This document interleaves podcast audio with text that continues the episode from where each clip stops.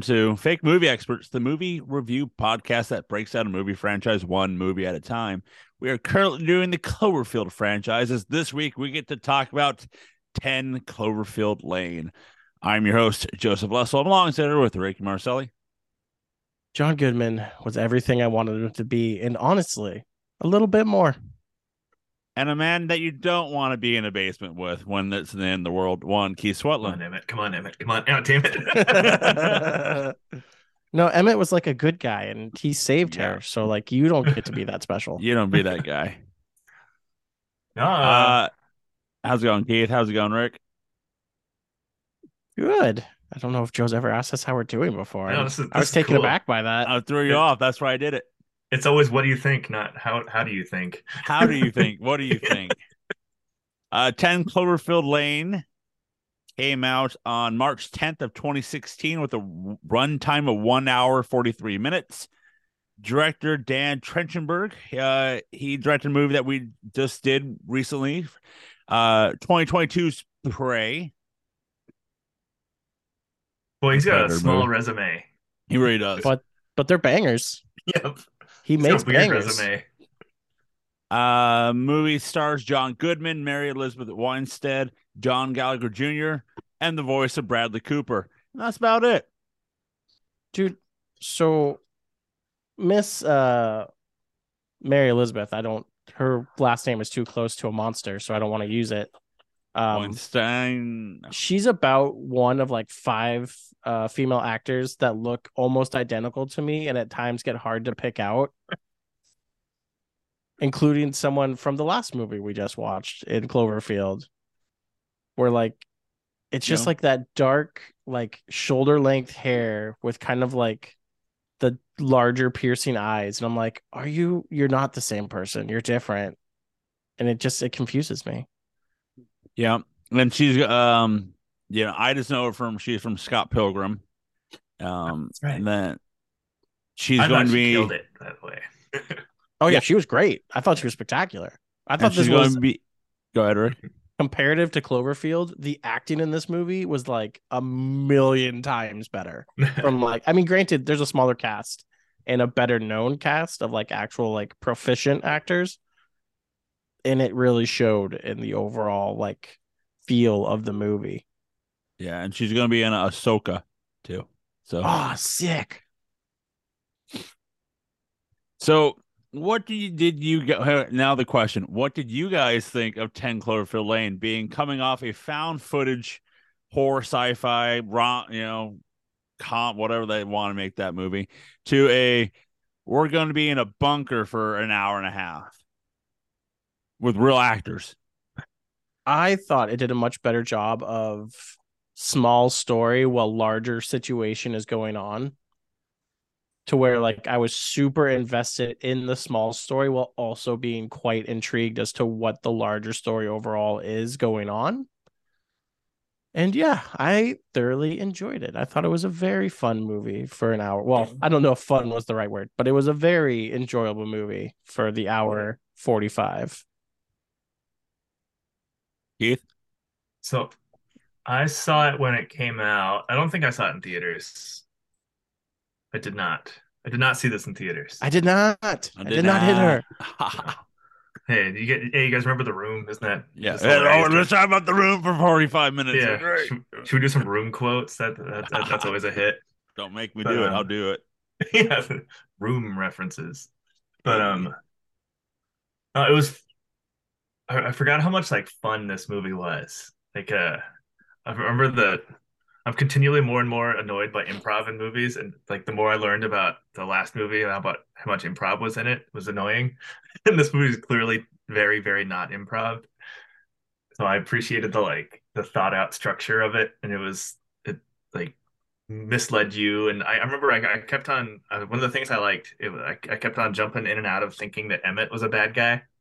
Yep. I was like, oh man, he's gonna. Oh, he's so evil. Wait, is he? Who's who's he fooling? And then at one point, I'm just like, oh, he's just like dumb. And then you realize, like, well, he's not like a rocket scientist or anything. He's just like, he's kind of pl- filling that role. Like, Mhm. he's, I was really impressed at how well we learned about all these characters without any exposition dumping. Like it was just like small bits and pieces got delivered to us throughout the movie. And like we learned so much about these characters without ever having to feel like we were getting smacked in the face with just like exposition dumps. Yeah, what's we, they tell us a ton. We know the main the Mary what, what's her name's character's name? Um, Michelle. Michelle. Michelle. Yeah, they s- they we learn a ton about Michelle in the like 30 seconds of her like like breaking up with her fiance or boyfriend or whatever it was. Yeah, we never learned if she like she was fully married, if she was just engaged. Uh, and, and that, that and that she's like into like fashion design just with like the one little panning shot of the like the mannequin thing in the background. And there was yeah, it was they did really good with and like the but we never learn exactly what happened, like just knowing that something bad really happened between her and her fiance and like it seemed really bad. Yeah, like, really bad. Yeah. and it was Um, like he wanted to work it out and she's like, dude, how could I ever work out what happened? right? I enjoyed this movie until the final like 10 minutes. And we'll get to it why. Um but I I enjoyed the three characters that we basically focused the entire movie on and I agree with you both that like we get basically a character you know breakdown of each person but it's not forced down our throats. That you know emmett is the oh i helped howard john goodman's character build this sh- you know shelter. Um we get you know then just how kind of paranoid slash protective goodman is like right away I don't think he was well, I guess yeah, he's paranoid because he built a bomb shelter and everything, but he's also like clearly I mean, as we learn more and more about him, uh psychotically broken yes because his wife took his daughter away from him. So now I he think finds these like villains. Yeah. maybe you know And yeah I, it's I- like and I like that he was also just like right like about the like building the bomb shelter. that was Well, yeah, it's like the things I like. He's like, he, yeah, he like the things I liked about him was like this the paranoia. Like the what I liked about the movie too is like the paranoia from him. Like what you know, we're about to get into it, but like one of the scenes, it's like a a plane flies by or something, and he's like, "Oh, that's an a uh an Air 1972 plane." Mhm. They're like, "How do you know that?" And he's like, "Because I do." You know, like I was in the like army for 15 years or something, and I'm, he's just like, "I just know," and like it just See, I to also me took that, that's of though- that paranoid like I think there's no way to be sure he wasn't just being full of bullshit there because Yeah, he could I be. 100% agree to that. because like I just we, think like how do we it. tell that like he did accidentally wreck Michelle and didn't do it intentionally? Like there's just there's no nothing about him ever comes across as that he is telling the truth about anything ever. Yes, yes, that's why that's one thing I liked about the movie of the him saying, "Oh, is this or it's this, it's just or this," and you're like, "I don't believe you, not one bit that this is true." So, um, Rick, give us the plot and let's get into this more.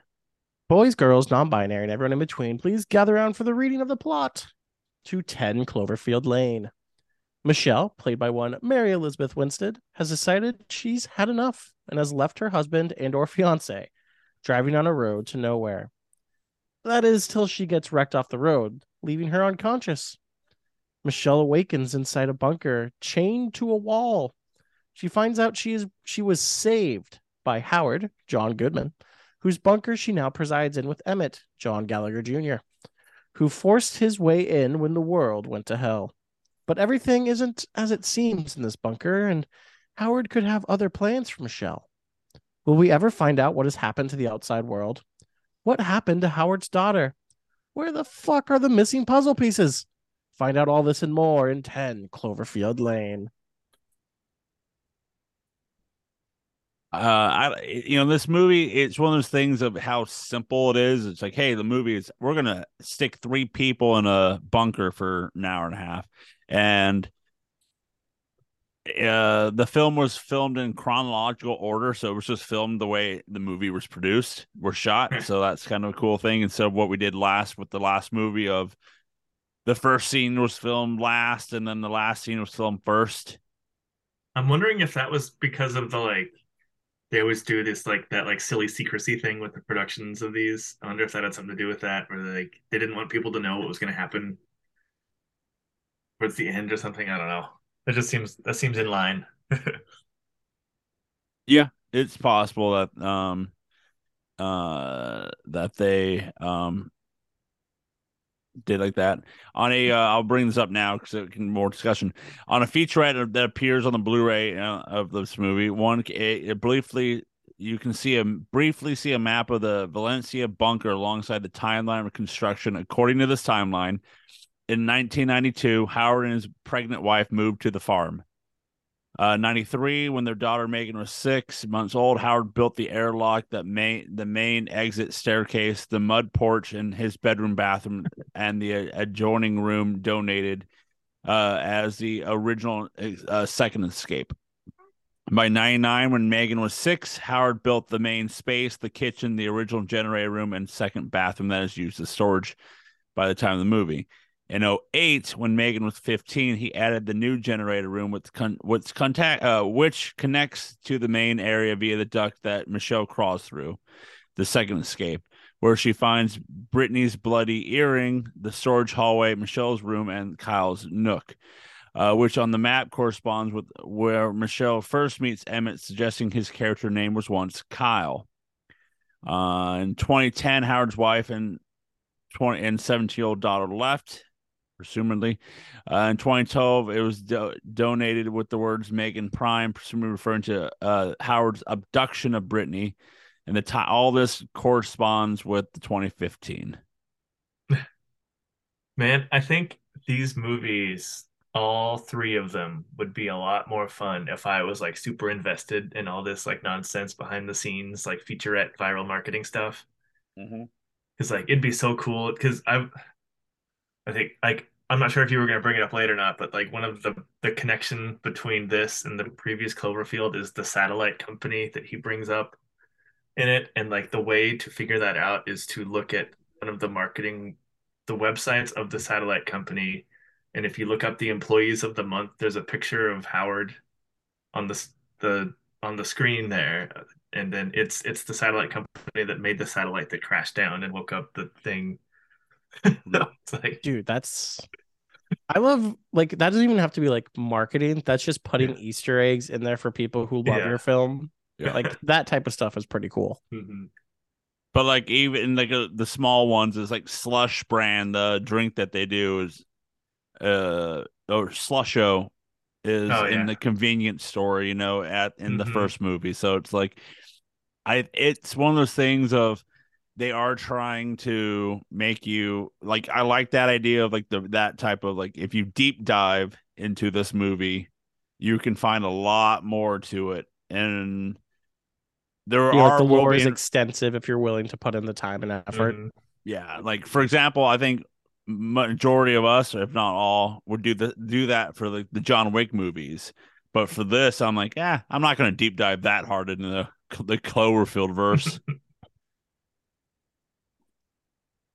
I'm only I'm just not doing it right now because I started to after the first one because I'm super intrigued. But like it's always hard to do the deep dives when everything's already out because everything wants to talk about everything that's out. So I'm kind of waiting till after we watch everything to do a deeper dive. Yeah. Yeah, by the way, big pain in the ass to YouTube 10 Cloverfield Lane because you have to switch your keys to numbers to type in 10 and then go back to letters. First world problem, right? yeah. I mean, if you're doing it on your phone and not your laptop, and I was, but I'm, I'm not going to walk and go grab it when I have my phone in my hand. Oh, so your keyboard doesn't have the numbers at the top with the letters there? Oh no, it's an Apple thing. You got to switch the numbers. That is unfortunate for you crazy Apple people. Apple and proud. yep. Um, but like what we were saying earlier, like I think John Goodman was phenomenal in this movie. The idea that you know everything that he thinks is true you you as the you know wa- the the you know watching it you'd be like i don't trust you one bit. And like just think as i was saying like how like broken he was. It's like they're playing trivia pursuit and they're like all right uh it's a oh, movie. Oh, yeah. it's a book All right, little. What is you know Michelle? She you know. Oh, So- dude, that scene was Ugh. terrifying. That, that movie gnarled me out. That, Right, that part, it's like, yeah. she's not she's not big, but she's little. Okay, little girl, little girl, little princess. You- Little it's just like- the princess line sent me that like sent like my whole body just like tensed up from that. He made Yeah. that character so terrifying. and as and as far as like what he like what was lies and what wasn't lies, like as far as the stuff, like I believed him with the air helicopter and airplane stuff. Because as far as like technical stuff, I kind of believed him because he's clearly got this background and he ended up being like whether like whatever it's Martians or not, like he was right about it's like, well, these are the aliens, but we're right, they're here. Well, but Like, see, it's also hard because he threw everything at the wall. So like it's one of those things where it's like it's kind of like um soothsayers or psychics. Yeah. It's like, well, if you're just kind of openly vague and throw a lot throw enough at the wall, something's gonna hook, and then you can attach to like you can he was very good at reading people Yeah. and like picking up on like what's going on. So like he just seems like I mean, obviously he is in way a psycho a psychopath con man who got broken by his wife and daughter. Because I believe his wife and daughter left, and I think it broke him to the point where like he took that other girl and like she he was so broken that he she actually became his new daughter in his mind. Mm-hmm. Yeah, I that's was why he was so protective of her in that way of like, no Oh yeah, he was no he was- touching, you know. he was grooming Michelle to become the third version of his daughter. Yeah. Yeah, it was all of his like social interactions and grooming stuff. That's where I thought the lies were. Like that was the that stuff was interesting to me. I I I'm the kind of opposite with you. Like I think the the lies were the the aircraft and everything above. Like I just think he was, you know, BSing in that way. Well, because also like he is crazy. Like just because it did happen to end up be also I don't know like well I guess it's aliens, but I still think it like it's also kind of not aliens, partially because of how I've been spoiled by what like we learn in the third movie. But like what we see at the end of this movie is still attached to what we saw in the first movie. So like it's still all interconnecting.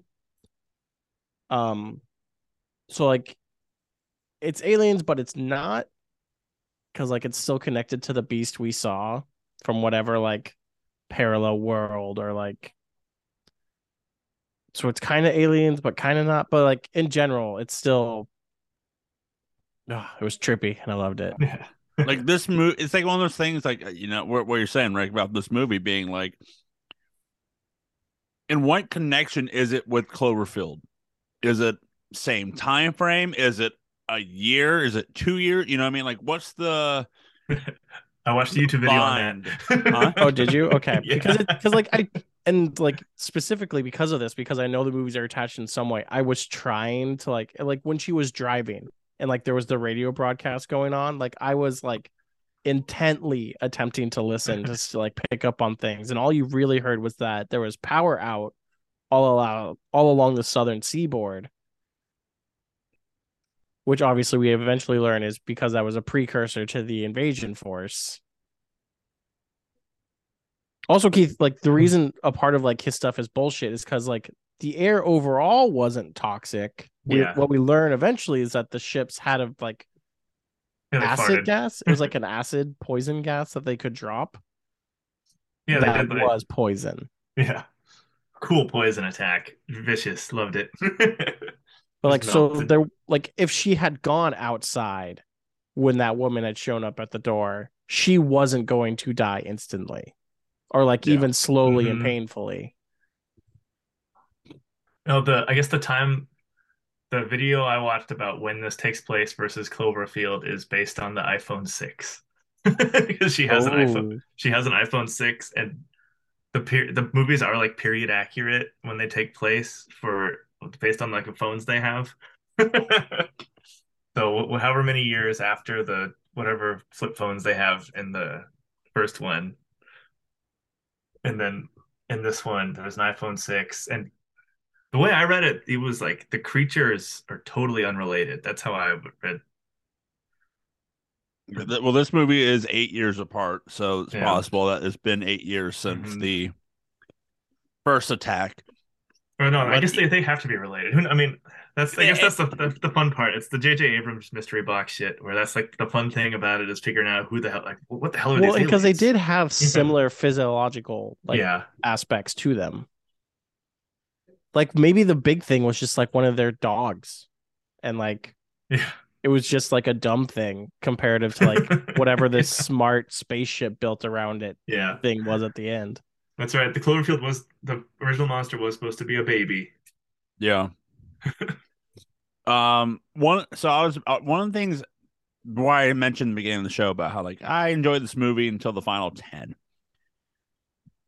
I for me it just seemed out of un, unreal in that way of the scene of so she escapes and then the small creature you know chases her and then she gets in the truck and then the giant creature starts picking her up in the truck and then she throws the um She has like inner workings of how to make a very successful Molotov cocktail. yes and then like pinpoint hits the like three inch hole that she can you know like and she just assumes that's how you can yeah or weaken it and like Hey, she rolled a getting, She rolled a twenty.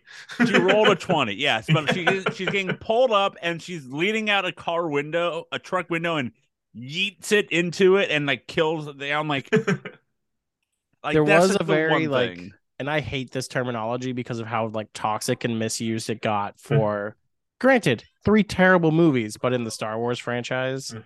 She did become very Mary Sue at the end of the mm-hmm. movie, where it's just like she has indestructible plot armor and she knows everything she's doing. yeah, i I get the armor part sorry Can you go the ahead effective, maybe a more effective ending would have been like cutting to her seeing the alien, running away, and then making that decision. I like the decision in the truck when she drove away. I, I think that part was kind of cool. Like for the last scene when she decides to go fight. Like I, I thought that was pretty cool. See, I borderline think it should have ended with like her getting like she did all this to get out and then she just gets eaten. Like I think it would have been a more bleak, but then you hear the radio broadcast come through like after that's happened through the car Mhm. saying like we're fighting, we're winning, come here to help if you can. Like I think that would have been a Mhm. better ending instead of letting her just go all I'm indestructible at the end of the movie. Yeah. Yeah, I like I like the idea of the um like her making the, you know, suit because again, we have learned that she's a fashion designer or wants to be. Like and I get that of her making that, you know, to go outside, but again, when oh, look at that, there's a lighter, there's some liquor, there's a you know, a handkerchief. I know what I can make and chuck and this should kill the creature. Um, It was all like- very like, well, isn't this a lucky happenstance? yeah, like I'm kind of with Rick. Like it'd be kind of cool and like I don't think be that, one. I, I don't think that liquor was high enough proof. There it is. Probably not. No. Usually it But- has to be like, It'll be like hundred proof or whatever. like it has to be like pretty high grade vodka type Yeah. stuff to create that type of Yeah. stuff, or basically like cleaning solution. Yeah, I've Yeah. I've I'm a, I'm a bit of a fire guy. I've played around with mixing liquor Have and you? fire. Have you, Keith? And it does seem to be ever since you got into the fire service. There's Yeah. a lot of fires every summer. yeah, it's yeah funny, Hmm. but it's more it's more difficult than it looks to get like whiskey to combust. But I'm I'm kind of with Rick on the. I would like the idea of the grim and doom movie ending. That's better than the first one. Of you have this, you know, girl who gets kidnapped in a way. You know, I I don't like I don't believe John Goodman when he tells her like I like that scene because he's like I have to tell you something. I have a confession. I'm the one. Your reason why you're here is because I panicked. I was not in my you mm-hmm. know. But I'm like, no, you probably did that on purpose. But it's I also like kind of believe him because how could he in any way, shape, or form know that she had like any similar look to like her I just think Yeah. his I daughter just think he just took her. I just think because he's But how would he have even known that it was a her? Like it's the- because black he's the because the gas station, the very first the gas station scene. That's him pulling up. Isn't it a totally different truck? No, that's him because when Was that when his she truck? looks, oh, okay. So he might have was. identified her then. Yes, he did because when she looks out the window and notices the truck, then she has that flashback of the gas station going, "Oh, that's him." But I like the the doom and gloom of like, oh, she survives this guy, and then she goes outside, and you think everything's fine and dandy, and then like like what if the truck that she like steals and drives off just gets picked up or crushed, and you're like, what the hell? Like, like give me something like that. That's better than that last movie of we're just gonna sit here and then boom explosion. I just I, I just wish that would have been It would have been a better connection to the first one too if it ended with like everyone we were involved with being gone again. It would have been a cool connection to the original movie. And like it would have made sense. Like it was such especially like once the entire bunker like exploded, which was such a cool scene.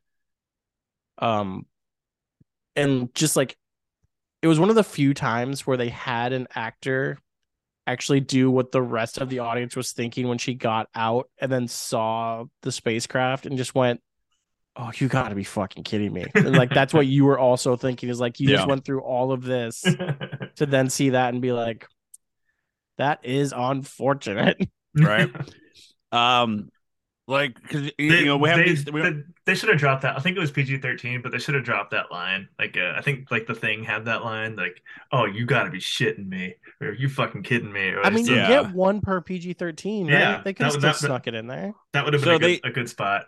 so they did shot they did shoot a diff, more graphic version of Emmett being shot in the head and it was hor but it was so horrifying because because of the scene because the day they shot it John Gallagher uh, Jr.'s girlfriend was visiting the set and became super emotional watching her boyfriend get murdered on set so then they just made it the PG-13 version of I'm going to shoot you I liked how they off shot it. camera Yeah, I was about to say sometimes like showing less is better.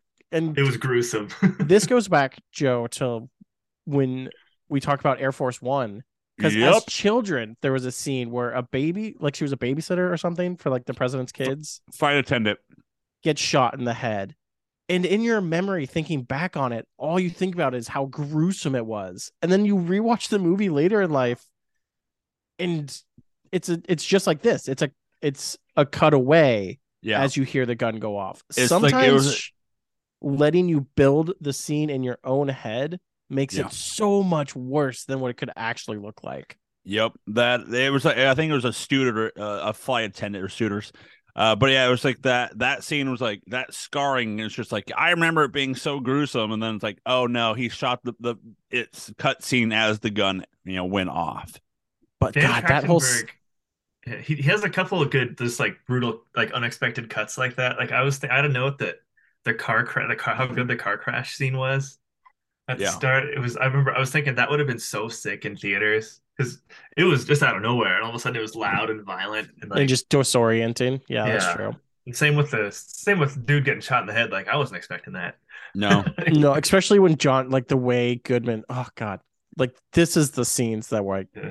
what's crazy is everything I've ever heard is that John Goodman is such an upstanding and just like great guy. Yeah. But God damn, does that man play just a horrendous villain so well?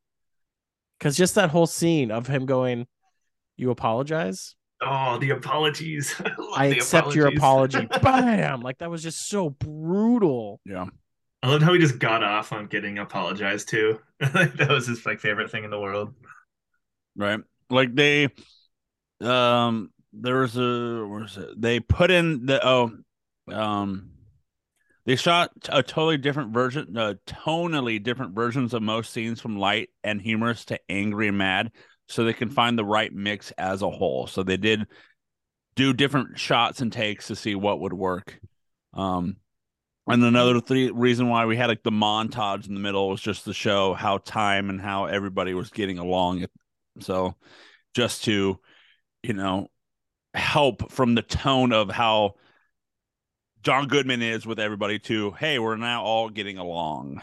It's kind of like what helps add to his brutality is that like you had those light-hearted scenes. Like he wasn't purely a monster.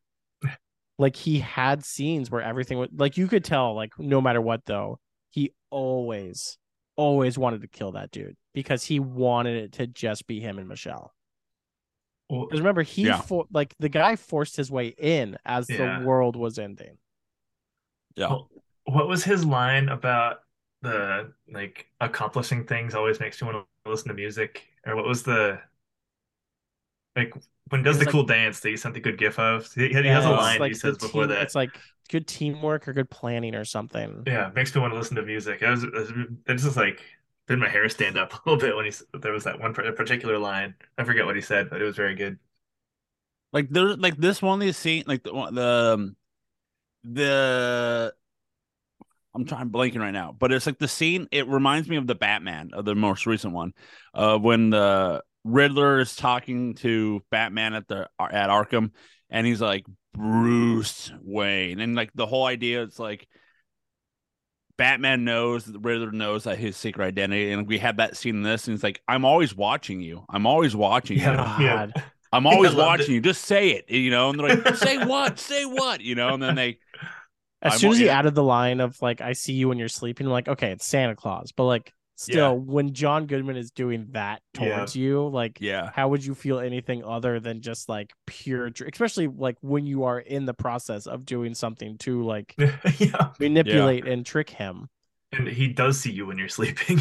like I was like, I see you when you're sleeping. I see. I know what you do. I know what you're doing. yeah. You know, I'm always watching. Like, And You then know, you, like- you you counter that with the scene of him doing like the moonshine scene, and you're just like, oh, this guy's just a big old dork.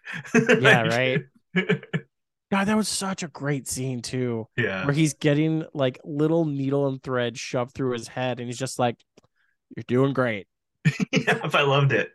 I like the fact it's like that too. Of like, I don't know how to do it. No, you're going to because this is the reason why I have this gash on my forehead is because of you. So you'll be doing it. yeah, but she's like, well, okay. and then again again like what the character depth of you know of goodman going oh i can see why you want to be an artist look you know your your needling work is you know fantastic so it's just like Yeah. a line there to show yep this is Mhm. What can lead up to the next one of her creating her escape suit yeah. No, problem solving puts me in a musical mood was the line I was trying to think of. um There's some good, there's some awesome line deliveries in this, like the part when she's in the duct and she says, "This sucks." Uh, I like that. It, I, I, there's just a coincidence of you know, Yeah. there's the funny of her crawling through the ventilation duct as she plays John McClane's daughter in the Die Hard uh, four and five film. So it's just that funny little, hey, not a nod, but it's just like, huh, that's funny, you know, coincidence. hey, for, Um, for when we do the Die Hard series, that'll be a good Yep. good thing to talk about. yeah. Uh, the shot, the shot of the dead pigs on the outside of the bunker was not was not working for a long, long time as they originally used stuffed mannequins, but then eventually was CG for better effect. This I thought show's you were got some saying they got real pigs. Hey, Blue, give me. I can get. I can get you dead pigs tomorrow by three o'clock. Yeah, Keith, that would have been totally accepted by you know those crazy PETA people to put Yeah. actual dead pigs on your screen. But if they were if they were already dead, They don't care. PETA murders tons of dogs and cats every year. They don't care. They're a terrible organization. Yeah. Um, according to uh these it's the the two actors, John Gallagher and Mary Elizabeth uh Winstead, uh those two actors they were intended to be the two like that's who they wanted. So that's and they got. yeah, Um, that fits. Bradley. Cooper uh provided the voice of it's Michelle's fiance. Oh, uh, that was Bradley Cooper. Yep, J.J. Abrams reached out to Cooper when they first met on Alias, since that was he was part of the show. Uh, he asked him to record a brief phone call. Cooper recorded the audio on his phone, sent the file to Abrams, and then the entire process was completed without the pair speaking to each other about it at all outside of text messages. Fifty thousand dollars. Yeah, I was about to say, I wonder how much he got paid for that. Yeah. Um, I'll bet it was like for a, a role in a future movie or something.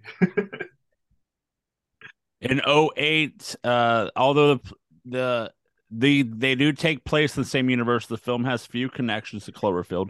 However, Abrams, ha- Abrams has stated in 08 that he has plans to tie the two films as possible uh, as possible future films in the franchise together. So, So, we'll see when we watch the next movie Yeah. if that So with- happens.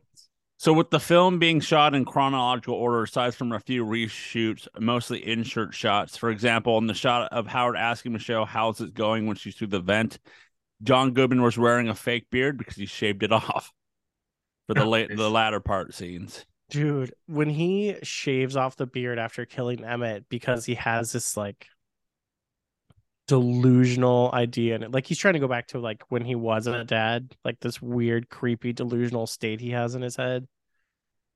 God, that was terrifying. Like for him to show up after what just happened and clearly putting a body in acid hmm to show up like that was terrifying. Are you guys familiar with the the Rick and Morty gag with the acid and bones? Yes, that's one of the better Rick and Morty Yeah. Love that joke. Uh, that that that always pops into my head now. It's that stuff. He's like the like the line where he says, "I've I've cleaned up the mess, Michelle. I've cleaned up the mess." God, Yeah. so whew. Uh, this movie had a similar pl- uh had a similar plot to a um is it a book? Hang on. Yeah, it's a book called Metal Hurlant Chronicles, Shelter Me. And it's based the same plot here as a young woman wakes up to find a man to wake up to be in a bunker and being told by someone that's in the world. So this and that came out in 03. So yeah, this kind of takes that from there. Um uh, uh there And was part of that addition and like how bad like Howard is it explaining to her with like because the way he explains it, it all sounds fake in the beginning. Like it does not Mhm. sound like even feasibly possible. And like that's part of what makes you think Emmett is also bad because he's playing into this. Yeah. So you're like, oh, he's in on it. Like this is terrible. They're gonna do something. Emmett's just a goof. you know, Like, like, um, he's just there, you know, like, yeah, I'm I'm here to party type thing. Yeah, I remember when I first watched it. Up until he got up until he got shot, I was convinced Emmett was bad. But I, I, think that one one one reason why the movie works so well is because you have three people.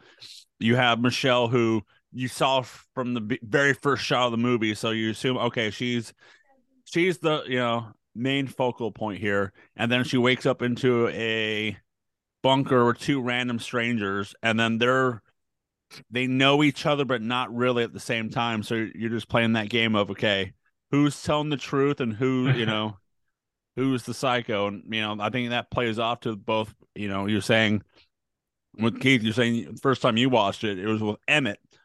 For me it was like oh john goodman there's something off about him. Like i had i had no fear of, for from emmett. All mine went to goodman just because i i was on the side of he was just full of it with everything and anything that he's saying. And you know he keeps bringing up his daughter like and i'm like okay this guy has a you know a mental break or something.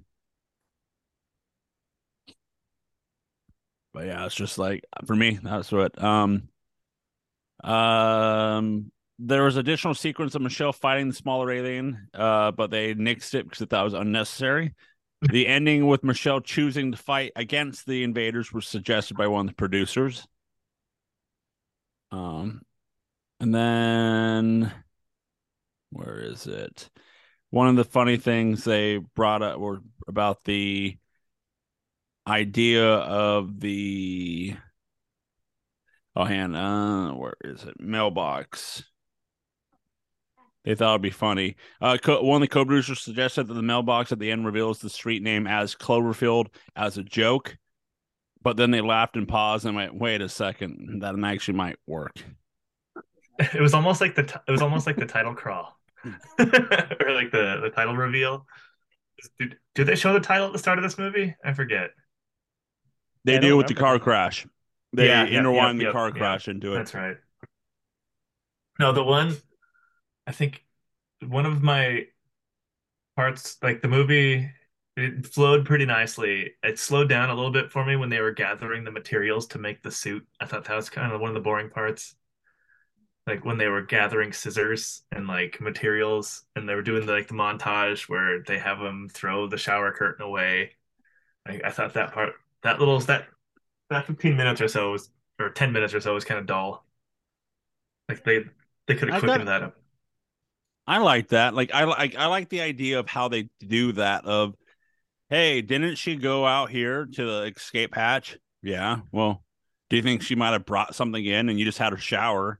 So do you think that might you know? Yeah. like, I, I like that idea. Like I didn't think that was bothering me. But, but I just like the idea. Yeah, of, no, like the, hey- the premise of it was good. I just thought it took too long.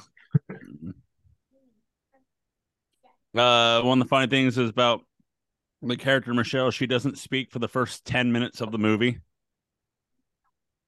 because it's all um music, or she's you know that whole type of effects. Bradley Um, Cooper talking. Yeah, m- uh, Michelle was Bradley Cooper. right. Uh, Michelle was barefoot for the majority of the movie. However, Yeah, she Uh, was. she- but she, sorry, buddy.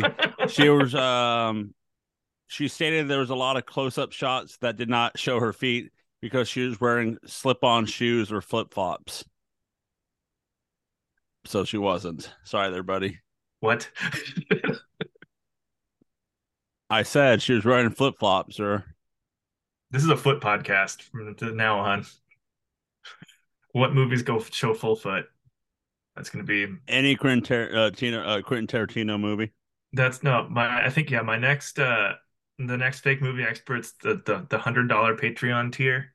okay It's, uh you can you can sign up and all it's like a Mr. Skin esque thing Ah, okay when I show you when they they talk about when they go full foot in movies. mr feet Yeah, Mr. Mr. Foot. mr foot Uh, there in the original, and the one of the ideas of the script was that the original was for Bradley Cooper to be sending text messages uh from uh for Michelle to be sending him texts and later on eventually heading uh, out to save him. Um but they decided that uh, they didn't want her efforts to, to be about a guy. And also they felt impossible to invest in a character who you didn't know. Yeah, I, Especially like when we sense. learn in the beginning that like he did something terrible. Like, yeah. why would we believe she'd go back for him? It would have been like the first movie in that way of you know the whole point of the first Cloverfield was I gotta get to my girlfriend I gotta get to her And Yeah. it's like this movie is Well, first of all, s- not boyfriend girlfriend. They just had one very erotic. my one day. night stand my one night stand my one good day my one good day I need to get to her but I think they would have it would have been like that flip reversal like if they did that way you just went oh it's just her trying to get to him now not her trying to save herself. But I, I like the fact that they cut more of the idea of the boyfriend out because you know that's it. Oh, I found I I found another good note in my observations here that the movie really dates itself when he makes a YOLO joke because those were pretty funny in like 2015 when they were or 20 like when they were writing this. Like because when the guy makes it, he's talking about tattoos and it gets like a YOLO swag joke. Like that was pretty big comedy back then. No regrets. Yeah. do you guys put um whipped cream on your freaking like with peanut butter sandwiches or fluffy be- nutter I sandwiches think that delicious. was yeah. It That was the like- marshmallow spread. yeah, marshmallow spread. No. It looks delicious. but also no, I'm not a marshmallow and or whipped cream guy. Never happened. No. I I me and Zen have me and the producer me and Zen have seen a commercial with them doing like sour cream, and like this is just some woman eating sour and strawberry dipping it in sour cream. I'm like, who the hell Isn't that Cool Whip? That's not sour cream. No, That's Cool it's Whip. it it no no no no. There's no It's a- way that was sour cream. It is a Dude, sour cream commercial. You saw No. a Cool Whip commercial. No, no, it's sour cream because they're putting it on their nachos. This shot before. You Well, can that person is uh John Goodman levels insane.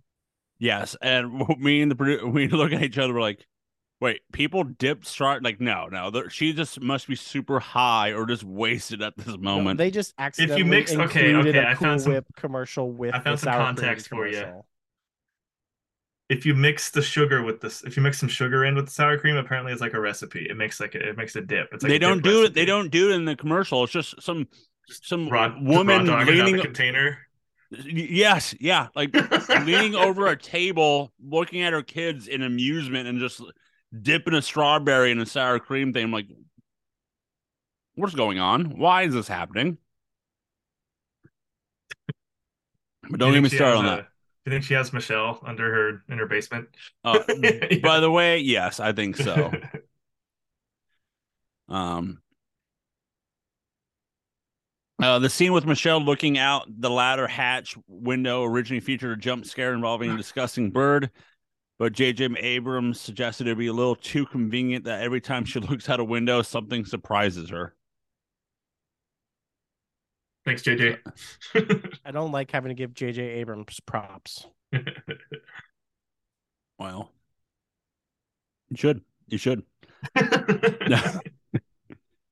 My name is Rey Skywalker. Get out of Oh, here. yeah. The nightmare's back. Um, we love it. Yes, yeah. Well, one does. Um, anything you guys didn't like? I know I talked about how I didn't like the hey, I can make this uh mo- and then chuck it at the look what I have the alien stuff. But for me, it was an enjoyable movie. Besides, like that final ten. They could have cut the final 10 to a final five. I think I liked the outcome. I liked like I liked the str- I just think it just went on a little bit too long. And also the the suit making scene. There was just they could have cut 10 minutes. Made, made it a true tight 90 and I thought it would have been a little better. She was a little bit too good at everything she needed to do. Like just because she's in fashion design doesn't mean she would know how to create a hermetically sealed suit. and like it it did look cool. everything she did was a little bit too successful. Like even just getting away from John Goodman. Like she buried him in acid and then dumped a shelf on him and like she just like totally owned him in every way. Yeah, after getting caught, she's never really that defeated. Like she she like her plan to start the fire, it works. Her plan to like make him give her suit materials works. She Yeah, never really fails.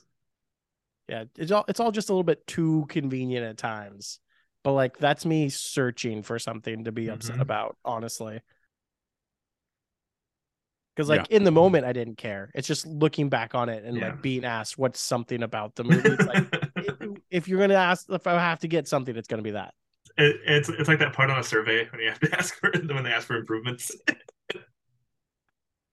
I hate that part. Yeah. What's Yeah. something about yourself you can grow and be better at? Nothing. Go- How about you get better? Management? How about that? no, I uh, yeah. Anything? Uh, I just think for me, it's just that whole. Oh look, I got here's a liquor bottle. Oh, here's a lighter. Oh, boom, Mazel tov. Uh, I did also think it was weird in the end when she started running up to the house, like yelling at it, thinking like there was people in there or something. that was a cool shot, though. Like I mean, once like the they got, like. Got smoke bombed. That was dope. Yeah. But I'm like, why Yeah. are you like yelling at this house as if like it would be anything besides potentially aliens in there if there is someone in there? Mm-hmm. Um, uh, the uh, uh, the appearance of the woman outside pleading to get in was a reshot, uh, reshoot to increase the drama, emotion, and anger. Everything behind her is blue screen. Um, one of the reshoots they did with Emmett's introduction. Originally, the shot was looking down at him, and as he played as less consoling to her, less caring for her, and made him feel more at uh, more odd and more suspicious. His side of the reshoots were uh, so yeah. So they did do was still that shot. suspicious. So they did do the shots, Keith, of him being more suspicious. yeah. Don't be suspicious. yeah. Then uh thank you. Well, I Don't think in like in, Don't be yeah, I've seen enough Don't I've seen be enough thrillers to where like Don't be suspicious. Don't be suspicious. Don't be suspicious. Yeah. Like eight out of ten other thrillers, Emmett's the bad guy in this situation. Oh yes, yeah.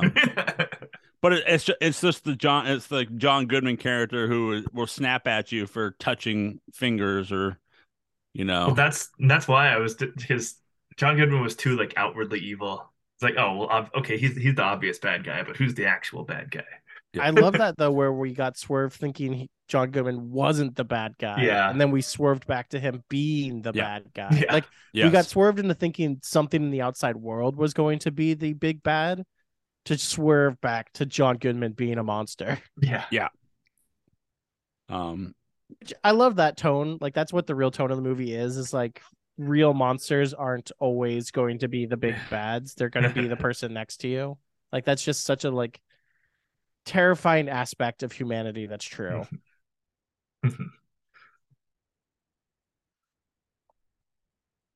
Keith, do you have But any I will reviews? say one big thing before we get to that that I really loved, and it was the one exposition dump was Emmett's monologue about like how he was fast and like how he could outrun all his problems until he Yep. decided not to. Excuse the small uh, expert here who is putting in her two cents.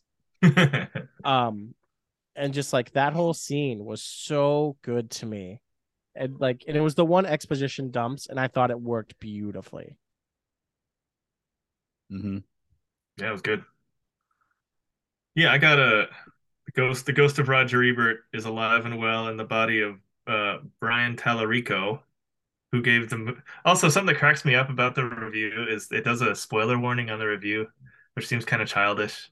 Okay. Like spoiler culture is a little a little crazy nowadays. Anyways, that's a side that's a sideways thing. Yeah. Um. Yeah. Anyways, yeah, he three out of four stars. So Brian liked it. Um, but, but, but the reading series that I picked, I thought captured it pretty well. That sense of unease is certainly there in the script, and Trachtenberg deserves credit as well. But it's John Goodman's performance that makes your skin crawl. He captures a man on the edge of sanity for whom control is key. He's not an obvious maniac, as some actors, as some other actors would have played the role, but someone who honestly thinks he's a savior and thinks that and thinks thinking that plays in thinking that plays into his control freak god complex. Goodman keeps us guessing, allowing glimpses of the possibly kind man that Howard used to be before all this happened, but even shading those in a sense of condition condition conditionality. Howard reminds Michelle and Emmett that he saved he saved them so much that we start to wonder what he's going to expect in return. I agree with all that. Yeah. What about I mean, there's some aspects of it though, like John Good, like Gon- I mean, Goodman was spectacular, but I also feel like he did play an outwardly like bad guy for a good chunk of it. So like some of that take feels weird to me, but Yeah. I also don't think Um, John Goodman ever was a good guy. Hence why his wife and daughter left. Yeah. Um, uh, having originally planned the film to be as a direct sequel to Cloverfield, J.J. Abrams suggested that he thought of something which, if they were lucky enough to get it made, you could be really cool to connect some stories in a third film, even te- even teasing a larger Cloverfield universe, Cloververse. Um, the director and Winstead confirmed that the movie is and always be intended to be expansion of the first film. Uh, and then she uh, voiced interest in returning for another installment, which I think that's why they left it to be a, you know, go to New Orleans or go to Houston to fight. And then she goes to Houston. So setting up uh, another movie that would include her. I'm also now realizing who's to say that Howard's original wife and daughter didn't end up with the same outcome as his second, like the kidnapped girl. Like, who's to say they also didn't end up disappeared because they wouldn't let him control them?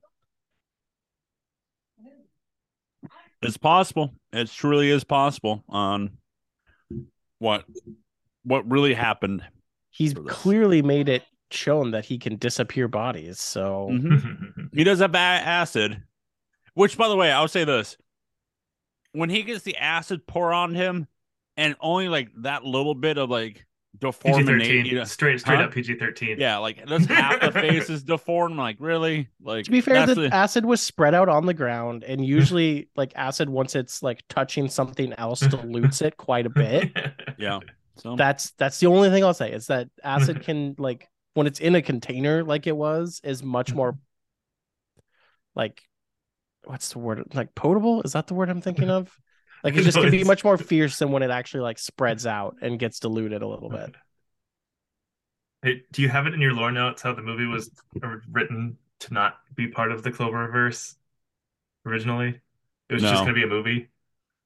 Once in development under the name The Cellar, the script by Josh Campbell and Matthew Stuecken, with the co-story credit by Whiplash writer Damien Chazelle, was re- was retrofitted to place it in the world of Cloverfield.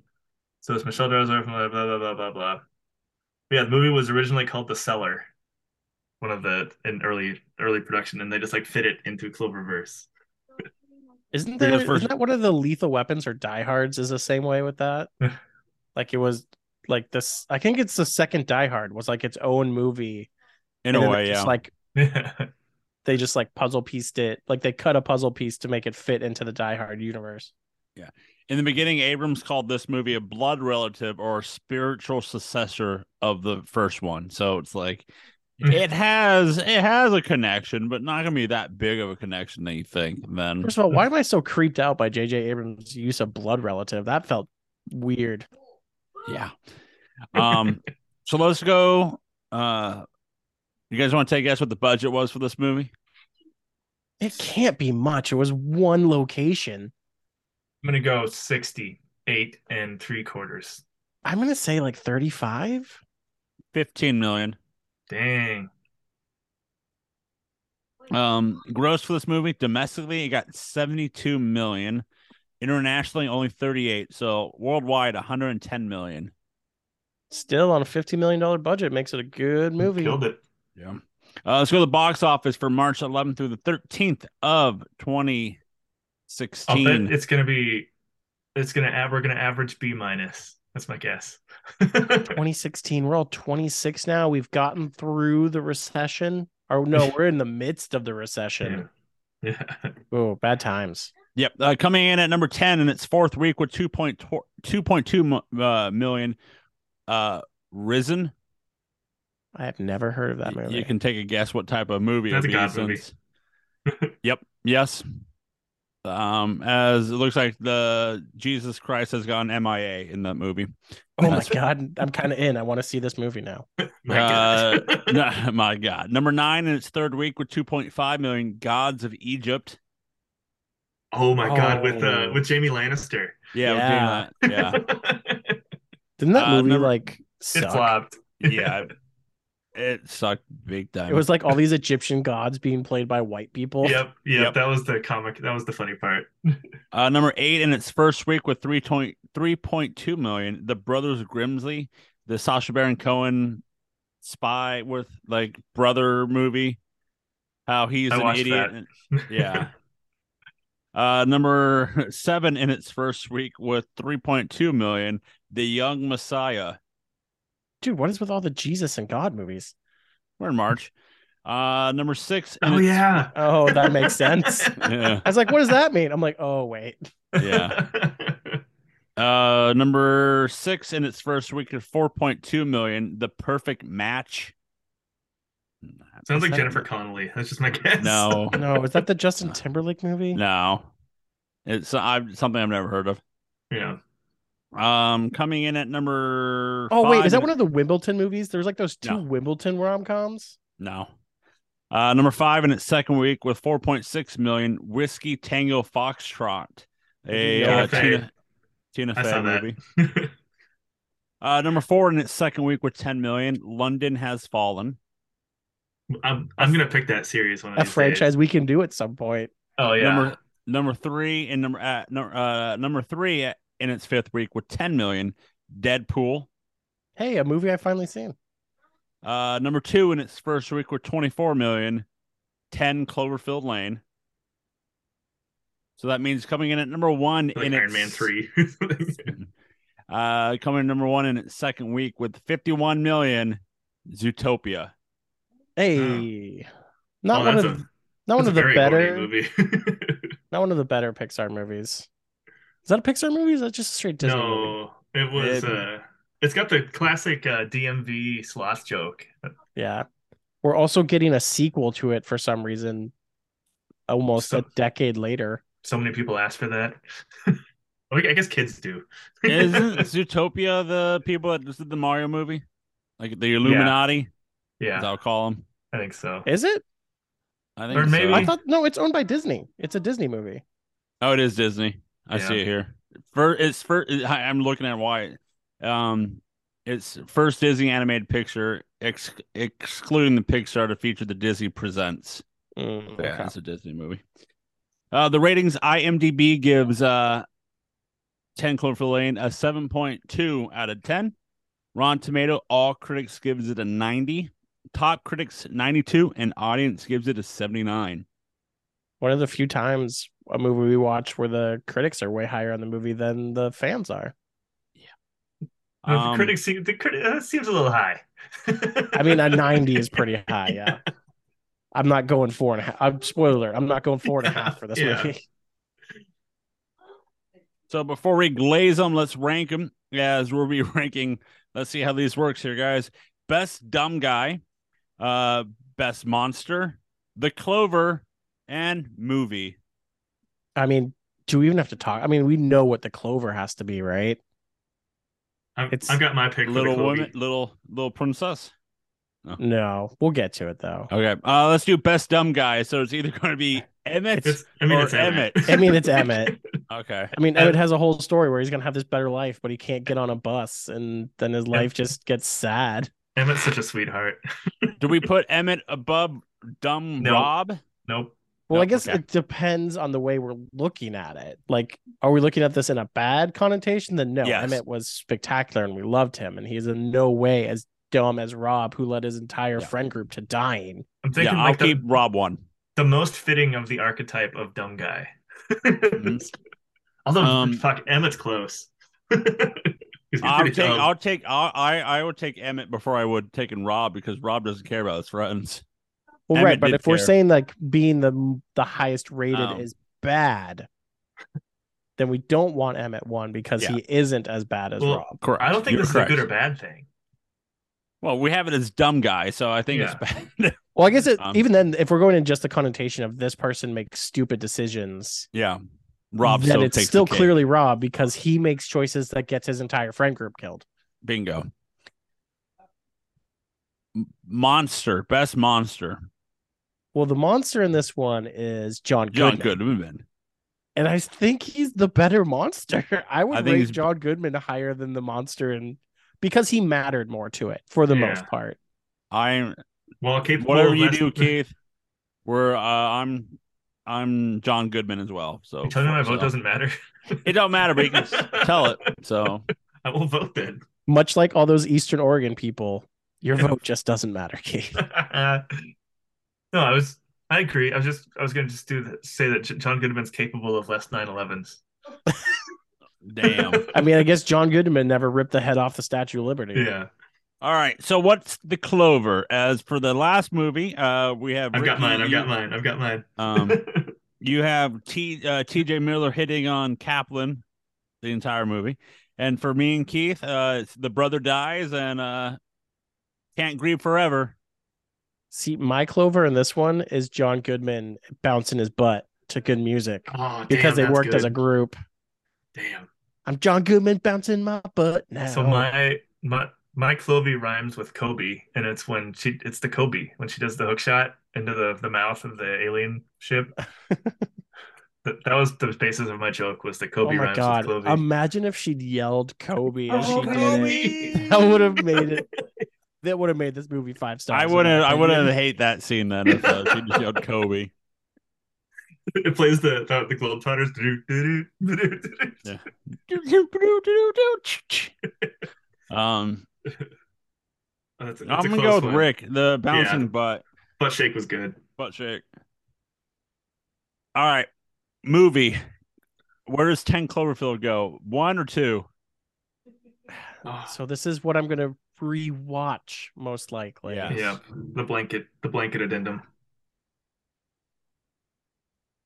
And I feel like Cloverfield is the more like if you're gonna rewatch one of these movies, you're gonna rewatch. But I feel like I have to go 10 Cloverfield Lane. It's just far too superior now that I've seen both. Because I don't like there's nothing about 10 like about the original Cloverfield I feel like I would ever need to watch again. Like there's not enough depth to it to where like I feel like I could pick up on something else. Whereas with 10 Cloverfield Lane, like there's got to be at least a couple things I missed that if I rewatched it again, I would pick up on. About how Keith's right about how John Goodman's the good guy. Basically, that's what we're gonna miss the first. I never we'll he was a catch good the- guy. last time I checked. Or we can find out why Emmett's the bad guy, according to Keith. yeah. Well, obviously, Emmett's the bad guy because he forced his way into the bunker, preventing John Goodman from having his perfect life. Yep. Come on, guys. Dur, dur. That's all right. Let's restart the show. We'll talk about how Emmett screwed up Goodman and how Goodman's actually the good guy. The anti-Emmett experts. So, Keith, where do you put Cloverfield? Uh, Lane. Well, I think this movie is like pretty significantly better. I think I'm biased towards first movies, I'm finding. I think the first the first movie is just it's more ignorable, I think. So as far as rewatching, like I'm never this this movie and Cloverfield original don't seem too like ideal of a movie to just slap on for fun. I mean, no, I'm not. Re- I'm not slapping on the woman gets kidnapped and thrown in a basement movie Yeah. for fun. But if I'm thinking the I'm thinking that like the if I stumble on channel 58, if I go to USA and uh, one of one of these movies is on, I think I'll look at my phone and play Marvel Snap and have the first one going. So one. Well, Keith, let me just say that you would never see this movie on USA as this is a Paramount owned movie, so you would have to have it show up on one of the CBS networks, not one of the NBC Universal Yeah, yeah. networks. Okay, sorry. I apologize. Um, I'll go Cloverfield Lane. Um, the Rob character just nah. I'm in You're love with the girl. Who You're needs still my help? so. I don't So think I've ever dude. seen Joe so mad He's about livid, something. dude. He's livid. I don't like him. You know, if, you know, if uh, I don't you like him, and I can't. Frankly, I think he got what he deserved. if he dies in end. every movie, I'm uh, that Yeah. actor. I'm fine with it. I just I'm in love with a girl who's Should we start a May- should we start a Twitter trapped. campaign against the actor? He's down. not even down, in love yeah. with her. He's in lust with her. There's such a difference. Yeah, I'm in lust with her, and I need to save her because we did a one night. You know, oh, we had a whole day. It was You know what would have made a better movie? bangerific, but Have them survive everything and have them spend like a week together and be like, you know what? This just doesn't work. Yeah. you know what? Yeah, I don't like you anymore. Remember how we got all of our friends killed, but we survived? Eh, this Yeah. just isn't gonna work. Not anymore. So let's glaze some stars. All right. Mm-hmm. Experts behave. That's what they say when we're together. And watch how they glaze. They don't understand. Glazing just as fast as we can. Holding on to one another's hand. Trying to get away with the night. Put your arms around me and we tumble to the ground, and then you say, I think we're alone now.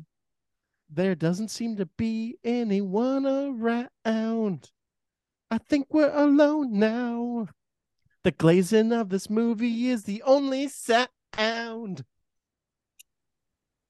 Wow. Beautiful. Beautiful. Uh, Keith, what do you give it? um what was my Cloverfield number? You gave Cloverfield. I don't have that document pulled up. Give me one moment. Thinking, You thinking, gave thinking. Cloverfield three and a quarter, Okay. as I did, and Joe gave it two and a half. I'm gonna give this movie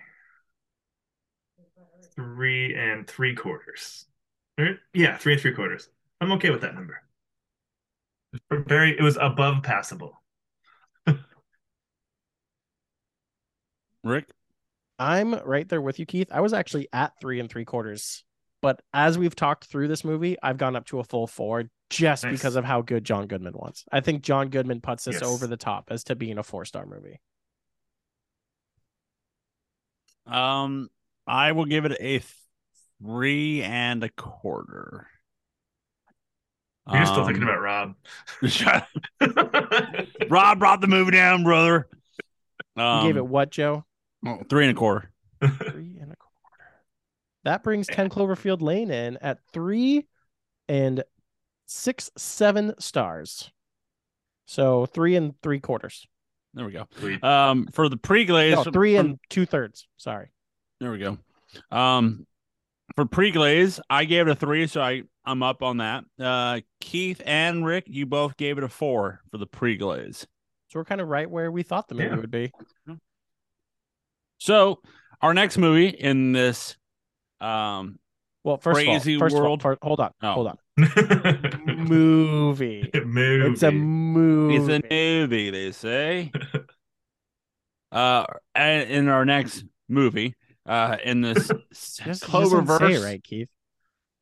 we're moving on to a Netflix special Thank The you. clo- no, the- but it's a movie, and we're gonna be doing the Cloverfield Cloverfield paradox. So, what's the pre-glaze for this paradox? It's a Netflix, but I'm going two stars, and I feel like I'm being gracious at two stars. I like. I remember that the ad campaign worked like slapped really well for this, but there's no way that this is gonna do. Like, I feel like we're gonna talk more about that Super Bowl spot than we're gonna talk want to talk about the actual movie. So I'm going Yeah. two stars. No, I've I, I saw this basically right when it became available, and I'm trying to remember.